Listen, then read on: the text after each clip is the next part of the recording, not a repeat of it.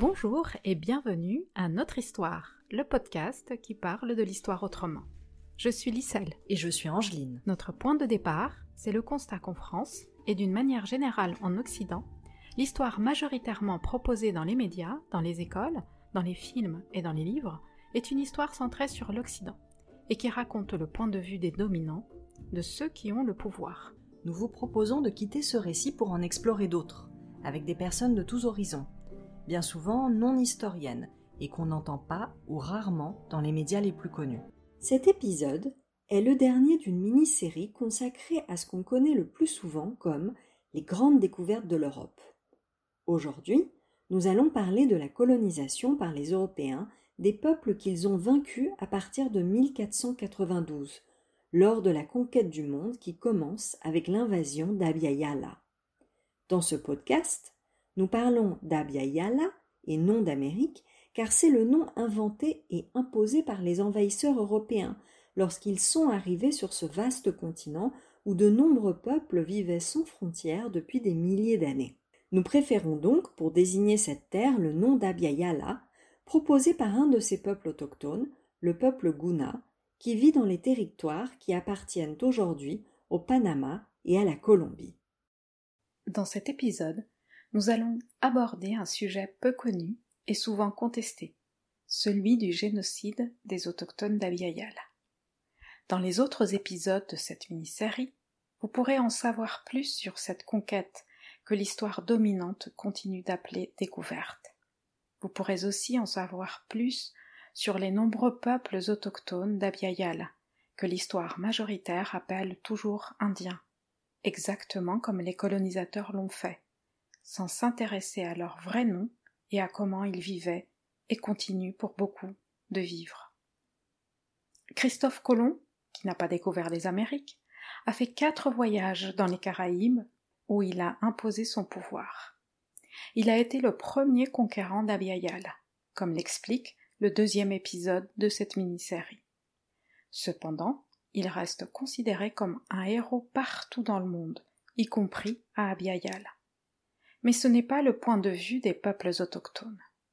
Dans une vidéo diffusée en 2016 sur les réseaux sociaux, des personnes états-uniennes descendantes de ces peuples évoquent ce que représente pour elles le nom de colon.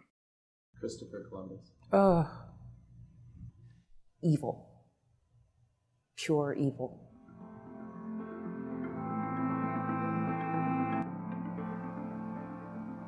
C'est le mal le mal à l'état pur. Invader. He got lost coming here, and he's the one that named us Indians because he. Un envahisseur. Il s'est perdu en venant ici et nous a appelés Indiens parce qu'il se croyait en Inde. La confusion. Pourquoi un jour férié pour lui? Pain. La douleur. Claiming North America is Voir l'Amérique comme une terre à prendre, c'est le début de beaucoup de that It's the start of a lot of pain. Christopher Columbus. Mm. Uh, I guess ignorance. L'ignorance. Un meurtrier, un violeur. Génocide. The atrocities committed. Les atrocités commises grotesque. sont grotesques. Les blessures sont encore là. scars are still felt today. La vidéo pédagogique qui suit et qui raconte l'arrivée de Colomb et de ses hommes dans les îles caribéennes au large d'Abiyala en 1492 présente une version plus proche des faits attestés par des sources et cependant encore peu connues. En y débarquant, ils sont accueillis par des Amérindiens arawak pacifistes, dont l'hospitalité frappe immédiatement Christophe Colomb. Ce dernier écrira d'ailleurs dans son journal Ils ne portent aucune arme et ne les connaissent pas.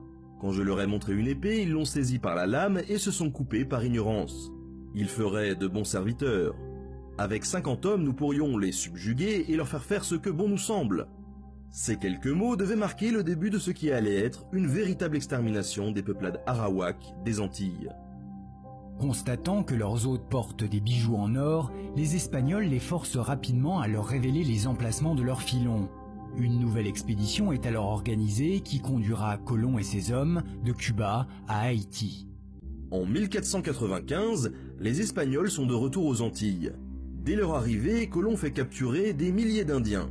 Une partie d'entre eux est envoyée par bateau en Europe pour y servir en tant qu'esclaves, et les autres sont condamnés aux travaux forcés dans les mines d'or de la région. Dès l'âge de 14 ans, ils doivent assurer un quota d'extraction sous peine de se voir couper les deux mains avant d'être abandonnés à une mort certaine. Après avoir ainsi assassiné près de 10 000 esclaves, Christophe Colomb réalise que les îles qu'il exploite n'abritent peut-être pas autant d'or qu'il l'avait imaginé. Il ordonne alors que les Arawaks soient envoyés dans les différentes propriétés coloniales en développement pour y travailler toujours plus durement. Ceux qui se rebellent ont immédiatement le nez et les oreilles coupés ou sont tout simplement exécutés. Cette vidéo montre bien que l'attitude de Colomb n'est pas celle d'un explorateur parti découvrir le monde, mais bien celle d'un conquérant, prêt à tout pour prendre le pouvoir et devenir riche, en méprisant celles et ceux qu'il conquiert, en l'occurrence les Taïnos, les Arawaks et les Caribes. Ces voix-là sont rarement citées dans les manuels scolaires. Les conquistadors vont attribuer aux peuples autochtones le qualificatif de sauvage, terme qui s'appliquait depuis le Moyen Âge aux animaux qui vivaient dans la nature et n'étaient pas domestiqués. Considérés comme inférieurs, ils se sont donné pour mission de les dompter en détruisant leur culture, leur langue et leur tradition.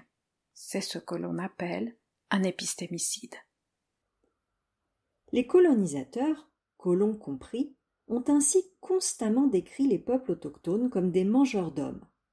C'était une stratégie, parmi d'autres, justifier la conquête en les faisant passer pour des êtres inférieurs, plus proches des animaux que des humains. L'historien autochtone états-unien Jack T. Faube leur retourne l'insulte dans un livre publié il y a cinquante ans et traduit seulement récemment en français, et qui s'appelle justement Christophe Colomb et autres cannibales.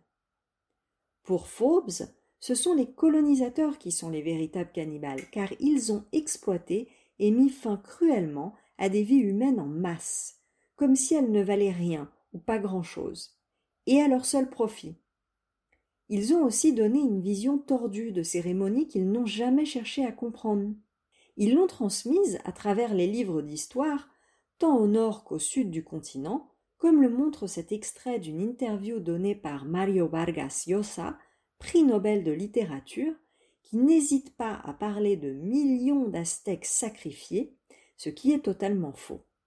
Es como si todos los problemas vinieran de ese encuentro, ¿no? Ese encuentro que sin ninguna duda fue muy violento, pero nuestra historia C'est comme si tous les problèmes venaient de cette rencontre, rencontre qui sans doute fut très violente. Mais notre histoire préhispanique fut encore plus violente, beaucoup plus violente, surtout dans le cas du Mexique. Il y avait là-bas une culture, une civilisation sans doute très avancée, sauf dans un aspect, celui de la croyance aztèque que l'univers se maintenait grâce au sacrifice humain. Combien de centaines de milliers, peut-être même des millions d'indigènes américains ont été sacrifiés à cause de cette croyance Ainsi, si nous avons dans le passé une violence aussi démesurée, c'est insensé aujourd'hui de dire que nos mots viennent de ce qui s'est passé il y a 500 ans apelar a lo que ocurrió hace 500 años. Car ces sacrifices humains, s'ils existaient parfois pour certains peuples, étaient rares. Ils étaient hautement symboliques et ils accordaient une grande valeur à la vie perdue. Des recherches ont mis en évidence que les sacrifices humains des peuples dits précolombiens, donc avant colons, n'ont jamais résulté de la déshumanisation des sacrifiés, mais souvent de leur haute valeur humaine, au contraire. L'archéologue mexicain Eduardo Matos Moctezuma soutient d'ailleurs qu'on a délibérément gonflé le chiffre des sacrifiés aztèques pour en faire des sauvages. Forbes rappelle qu'avant d'arriver aux Caraïbes, Colomb avait acquis son expérience de navigateur en transportant des esclaves africains pour le Portugal. Une fois parti pour conquérir Abiyala, sa première action a été de mettre en place l'esclavage et le travail forcé dans les Caraïbes, déportant des milliers de Taïnos en Europe et en Asie et exploitant les autres sur place. Il a aussi inventé un impôt colonial appelé encomienda qui obligeait chaque autochtone à lui donner tous les trois mois une certaine quantité d'or ou de coton ou encore des aliments ou des animaux. Les autochtones n'ont jamais accepté leur sort de manière passive, et ils ont, dès le début, résisté à la colonisation européenne. Pour écraser la résistance, Colomb et ses hommes utilisaient la terreur. Les familles étaient séparées, les bébés jetés aux chiens pour être dévorés, et les personnes mutilées, brûlées, torturées, tranchées à l'épée ou pendues. Ils se servaient aussi de l'agression sexuelle et du viol, comme le décrit un rapport adressé par des prêtres dominicains au gouvernement espagnol en 1519, cité par Stefan Todorov dans son livre La conquête de l'Amérique, La question de l'autre, paru en 1982. Chacun des contremaîtres des mines s'était fait un usage de coucher avec les indiennes qui dépendaient de lui, si elles lui plaisaient, fussent-elles mariées ou jeunes filles. Tandis que le contremaître restait dans la hutte ou la cabane avec l'indienne, il envoyait le mari extraire de l'or dans les mines. Et le soir, quand le malheureux revenait, non seulement il le rouait de coups, ou le fouettait parce qu'il n'avait pas rapporté assez d'or, mais encore, le plus souvent, il lui liait pieds et mains et le jetait sous le lit comme un chien avant de s'allonger, juste au-dessus, avec sa femme. Le jour de l'arrivée de Colomb, l'île d'Haïti comptait près d'un million d'habitants. Moins de vingt-cinq ans plus tard, il n'était plus que vingt-six mille. Au bout de soixante-dix ans, il n'en restait plus que huit. Les Taïnos, les Arawaks ou les Caribes, appelés toujours faussement indiens, ont été éliminés. Après la conquête, Haïti n'est désormais habité que par des colonisateurs et des milliers d'Africains amenés de force pour servir d'esclaves. Pourtant, de nombreux mots de ces peuples sont passés dans les langues européennes, comme barbecue, hamac, savane, ouragan, tabac ou encore patate. Le maïs et la pomme de terre n'existaient pas en Europe avant l'invasion d'Abiayal. Comme le dit l'historien Forbes, les Européens ont littéralement phagocyté ces peuples. Il n'y a pas eu d'échange, il n'y a pas eu de reconnaissance. C'est pourquoi on ne peut pas parler de rencontre. Les Français ont vite suivi les Espagnols, en leur prenant d'ailleurs Haïti. En Martinique, Pierre Dubuc a été un zélé soldat au service du massacre des Caribes avant de devenir un des plus puissants planteurs de canne à sucre et donc aussi propriétaire d'esclaves africains de l'île. En l'espace de cinquante ans, Abya Yala passe d'être le continent le plus peuplé du monde au moins peuplé. Neuf habitants sur dix meurent, soit entre 80 et 90 millions de personnes. C'est deux fois la population actuelle de l'Espagne. Il n'existe dans l'histoire, que l'on sache, aucune hécatombe humaine semblable. C'est pourquoi il est important de la nommer parce qu'elle est un génocide. Pour mieux connaître cette histoire, nous vous recommandons le récent livre de Paula Anacaona et Claudia Amarao, 1492, Anacaona, l'insurgé des Caraïbes, un des rares ouvrages existants en français à la raconter d'une manière accessible, même pour un jeune public, et avec de très belles illustrations. Vous pouvez aussi écouter les podcasts 2 et 3 de notre histoire qui lui sont consacrés. Au lieu d'y voir la violence de la conquête, cette histoire reste présentée comme celle des exploits de Colomb, comme on l'entend dans cette vidéo tirée d'un site destiné notamment aux enseignants. C'est ainsi que le vendredi 12 octobre 1492, une date à retenir, Christophe Colomb pose le pied sur une île des Bahamas. Il la nomme San Salvador, Saint-Sauveur en français. Il établit un premier contact avec la tribu indigène des Arawaks. Il les nomme Indiens car il est persuadé d'avoir atteint l'Inde. À leur insu, les marins transmettent à leur hôte des maladies comme la rougeole ou la variole qui décimeront les populations en quelques années le navigateur génois entreprendra trois autres voyages dans les Antilles. Il mourra riche mais sans savoir qu'il a découvert un nouveau monde et bouleversé à tout jamais l'ancien. Tous les ans, le 12 octobre, les Espagnols et les Hispano-Américains célèbrent son exploit. C'est la fête de l'hispanité. Quelqu'un qui fait la guerre pour l'argent s'appelle un mercenaire. Mais Christophe Colomb n'est jamais présenté comme tel, alors qu'il était bien payé et armé par les rois catholiques d'Espagne pour obtenir des terres et des richesses en leur nom. D'autres hommes ont suivi l'exemple de Colomb. Pour n'en citer que quelques-uns, on trouve Giovanni Verrazzano et Jacques Cartier, qui ont colonisé au XVIe siècle le Canada pour la France. Au XVIIIe siècle, James Cook dans l'océan Pacifique et Henry Bouquet aux États-Unis pour le compte du Royaume-Uni, ou encore Henry Morton Stanley au Congo pour le roi des Belges Léopold II au XIXe siècle. Ces hommes partaient armés, car ils savaient qu'il y avait de très grandes chances que les terres dont ils fouleraient le sol seraient habitées. Leur mission était d'en prendre le contrôle par tous les moyens possibles. Ce que masque le récit de la entre guillemets découverte et de la entre guillemets rencontre, c'est que toutes les colonies ont été un enfer de cruauté. C'étaient des espaces où tout était permis, où les règles qui existaient dans les pays européens ne s'appliquaient pas. Si les lois que les conquérants connaissaient ne s'appliquaient pas dans les territoires conquis, c'est parce que les vies qu'ils y trouvaient n'avaient pas la même valeur qu'en Europe. En faisant des natifs des entre guillemets sauvages, ils pouvaient déclarer leurs terres comme vides et en faire ce qu'ils voulaient. Cette histoire ne s'est pas arrêtée en 1492. Pendant 500 ans de conquête du monde, les Européens ont développé leur méthode de conquête à l'échelle mondiale.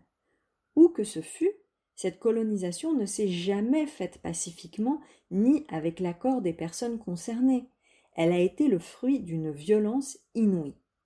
Les mêmes méthodes ont à chaque fois été utilisées pour les mêmes raisons. Il y a donc un lien entre les cuirs chevelus arrachés, d'où l'expression scalpé, par les Britanniques, les mains coupées par les Belges au Congo, ou encore les rebelles décapités et transformés en cartes postales par les Français en Indochine. Pour dédouaner les colonisateurs, on met souvent en avant le fait que les morts des colonisés ont été la conséquence de maladies. En réalité, celles-ci ont été employées comme une arme qui s'est avérée très redoutable. Dans un texte qui donne aux colons des terres en 1620, le roi britannique James Ier disait Ces dernières années, il y a eu, par la grâce de Dieu, une merveilleuse épidémie. La destruction pure, la dévastation et la dépopulation de tout ce territoire de telle sorte qu'il n'y reste personne pour y réclamer ou contester quoi que ce soit. Nous sommes persuadés et satisfaits que le Dieu Tout-Puissant, dans sa grande bonté et sa grande générosité, a décidé qu'il était juste que ces larges et bons territoires, désertés par leurs habitants naturels, soient possédés par nos sujets pour en profiter. Affaiblis, affamés, terrorisés, les autochtones étaient des proies idéales pour les virus, surtout ceux des maladies mortelles. Les colons, qui redoutaient aussi ces maladies et en sont morts en nombre, le savaient. En témoigne cet échange de lettres entre le militaire britannique Geoffrey Amherst et le mercenaire suisse Henri Bouquet, dans lequel ils discutent du meilleur moyen d'écraser une rébellion menée par le chef autochtone Outaouais Pontiac le général Amherst le 8 juillet 1763. Est-ce qu'on ne pourrait pas réussir à envoyer la variole aux tribus indiennes rebelles? Là, il faut vraiment utiliser tout stratagème en notre pouvoir pour les réduire. Le colonel Bouquet, le 13 juillet 1763. Je vais essayer d'inoculer les Indiens en leur faisant passer des couvertures, mais il faut que je fasse attention à ne pas attraper la maladie moi-même. Le général Amherst, le 16 juillet. Vous ferez bien en essayant d'inoculer les Indiens avec des couvertures ou en essayant toute autre méthode pour éradiquer cette exécrable race. Le colonel Bouquet, le 13 juillet 1763. Le signal aux messagers indiens et toutes vos instructions seront appliquées. En cette année 2020, des mesures très importantes ont été prises à l'échelle mondiale pour contrer le coronavirus qui tue environ 2 ou 3% des malades. C'est tout le contraire qui s'est passé au XVIe siècle pour des maladies comme la variole, la rougeole, la peste, la malaria ou le typhus qui tuaient jusqu'à dix fois plus. Par exemple, une personne sur trois mourait en attrapant la variole. Et les autochtones ne devaient pas lutter contre une seule maladie, mais contre plusieurs en même temps. Pourtant, les Européens, qui faisaient attention à se protéger, n'ont à cette époque appliqué aucune mesure de protection aux populations autochtones. Ni confinement, ni distanciation physique, alors qu'ils le faisaient pour eux-mêmes, mais pas pour les autochtones, bien au contraire. C'est ce qui s'est passé à Abiyala, là, mais aussi en Australie, en Nouvelle-Zélande ou encore en Polynésie française, à des milliers de kilomètres et 300 ans plus tard. La mort des peuples autochtones de ces territoires n'a pas été un malheureux accident non intentionnel. Les maladies ont été une arme efficace au service de la colonisation par les Européens. Si certains de ces peuples ont disparu, et si d'autres ont failli disparaître, ce n'est pas seulement parce que ces personnes mouraient de maladies par millions, mais aussi parce que les naissances s'effondraient, car la guerre coloniale rendait très difficile de faire et d'élever des enfants dans ces conditions. Or l'histoire dominante continue de propager la théorie de la fragilité des peuples autochtones face aux maladies, théorie qui n'a aucun fondement biologique. En anglais, on parle de The Great Dying, ce qui veut dire la grande extinction. Dans une interview, l'historienne franco-colombienne Rosa Amelia Plumel Uribe s'interroge sur cette manière de raconter l'histoire. En tant que, que descendante non seulement d'Africains qui ont été déportés en Amérique, mais aussi d'indigènes du continent américain, et bah, le souvenir de Christophe Colomb ne peut euh, qu'évoquer, euh, pour moi, ce qui a été le premier génocide de temps moderne. Euh, on passe en l'espace de quelques 50 ans d'une population qui était, selon les gens, de 80 millions d'êtres humains, et selon, d'autres, était probablement plus de 100 millions, on passe à 10 millions de personnes. Euh, vous, vous, rendez compte une, une diminution de probablement 90 millions d'êtres humains C'est une hécatombe. C'est un désastre euh, incomparable à nul autre. Il n'est jamais dit que les colonisateurs ont colonisé un pays pour saccager, exterminer, asservir et piller euh, le, le, peuple. Après tout, l'histoire du continent américain et l'histoire de tous les peuples qui ont été colonisés, c'est surtout l'histoire des de criminels qui ont fait la colonisation. Parce que cette histoire a toujours été écrite pour, ceux qui, avaient le pouvoir pour asservir les peuples. Donc, c'est tout à fait normal qu'il y ait Mm, une présentation des faits qui correspondent euh, très positivement à ceux qui ont bénéficié de la colonisation. Pour l'historien déjà cité Jack Forbes, Colomb reste donc un héros parce qu'il a participé à la construction de la puissance occidentale. Cette gigantesque orgie cannibale ne fut pas sans conséquences positives pour certains elle ouvrit la voie à la conquête des Amériques par les Blancs, fournit de la main-d'œuvre bon marché aux Européens, contribua à financer le développement économique de l'Europe moderne et posa les jalons de cinq siècles de domination des élites blanches aux Amériques. Le lecteur comprendra peut-être mieux pourquoi tant de non-indiens honorent la mémoire de Colomb. Les Espagnols commémorent cette histoire sanglante tous les ans. Leur fête nationale, le 12 octobre, célèbre la conquête d'Abiayal. Dans les Amériques, de nombreux monuments ont été érigés à la gloire de Christophe Colomb. Un pays, la Colombie, a été nommé en honneur du conquérant, tandis qu'aux États-Unis, un jour de l'année lui est consacré, le Columbus Day, également célébré le 12 octobre, jour du débarquement de Colomb dans l'île Taïno de Wanahani. Or, depuis le début du XXIe siècle, de nombreuses voix s'élèvent contre ces hommages aux premiers colonisateurs d'Abiayal. Elles n'ont pas été écoutées et les activistes ont dû hausser le ton. Cette année, 2020, de nombreuses statues de colons et d'autres conquistadors ont ainsi été démolies ou attaquées dans tout le continent. Cette statue renversée est celle d'un conquistador espagnol du XVIe siècle, Sébastien de Belalcázar. Nous sommes à Popayan, ville du sud-ouest de la Colombie. Et ce sont des Amérindiens qui, armés de cordes, ont abattu cette statue. Selon eux, ce monument est un symbole de la colonisation espagnole et de l'humiliation des populations locales. En s'en prenant à cette statue, ils ont voulu dénoncer les violences dont ils ont été victimes dans l'histoire du pays.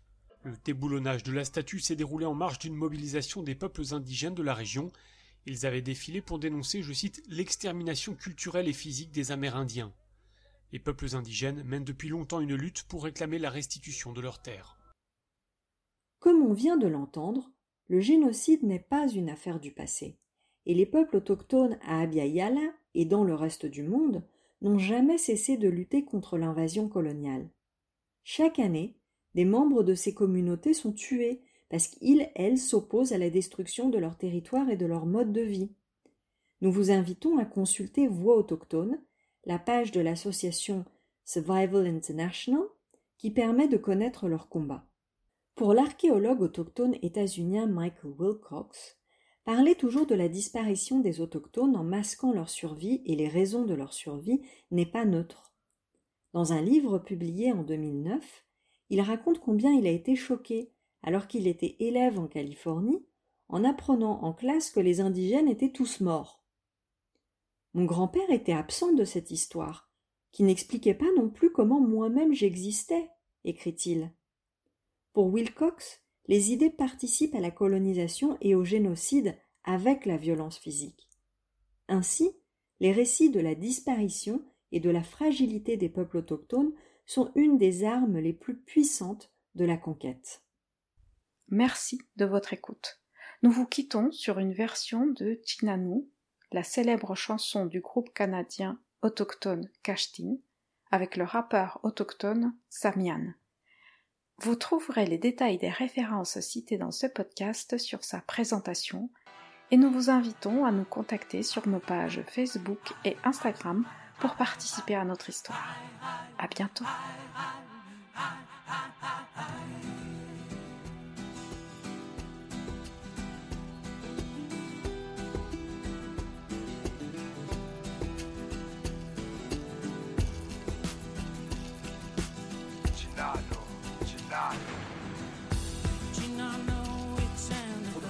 Enfants que le monde leur appartient. On peut croire en l'impossible et qu'on n'est pas les plus à plaindre. Pourtant on vient d'ici, on nous traite en étranger. Par contre on est la preuve que les choses peuvent changer paroles de cette chanson veulent changer la face du monde, veulent donner de la fierté, veulent nous sortir de l'ombre. Je suis peut-être trop optimiste, mais je suis vivant donc j'y crois. La plume au les doigts, j'écris une page de l'histoire. On est fort ensemble, c'est pour ça qu'on se rassemble. On est des frères dans l'esprit, c'est ce qui fait qu'on se ressemble. Si ensemble qu'on vaincra, si ensemble on leur dira que sur les terres du Canada, on est encore là. On est fort et fier, on rassemble les nations. C'est la voix du peuple, le chant de la détermination. C'est le cri de victoire, c'est le cri de la liberté, c'est le cœur c'est la voix des oubliés. Faudra dire à nos enfants que le monde leur appartient. On peut croire en l'impossible et qu'on n'est pas les plus à plaindre. Pourtant on vient d'ici, on nous traite en étranger. Par contre on est la preuve que les choses peuvent changer.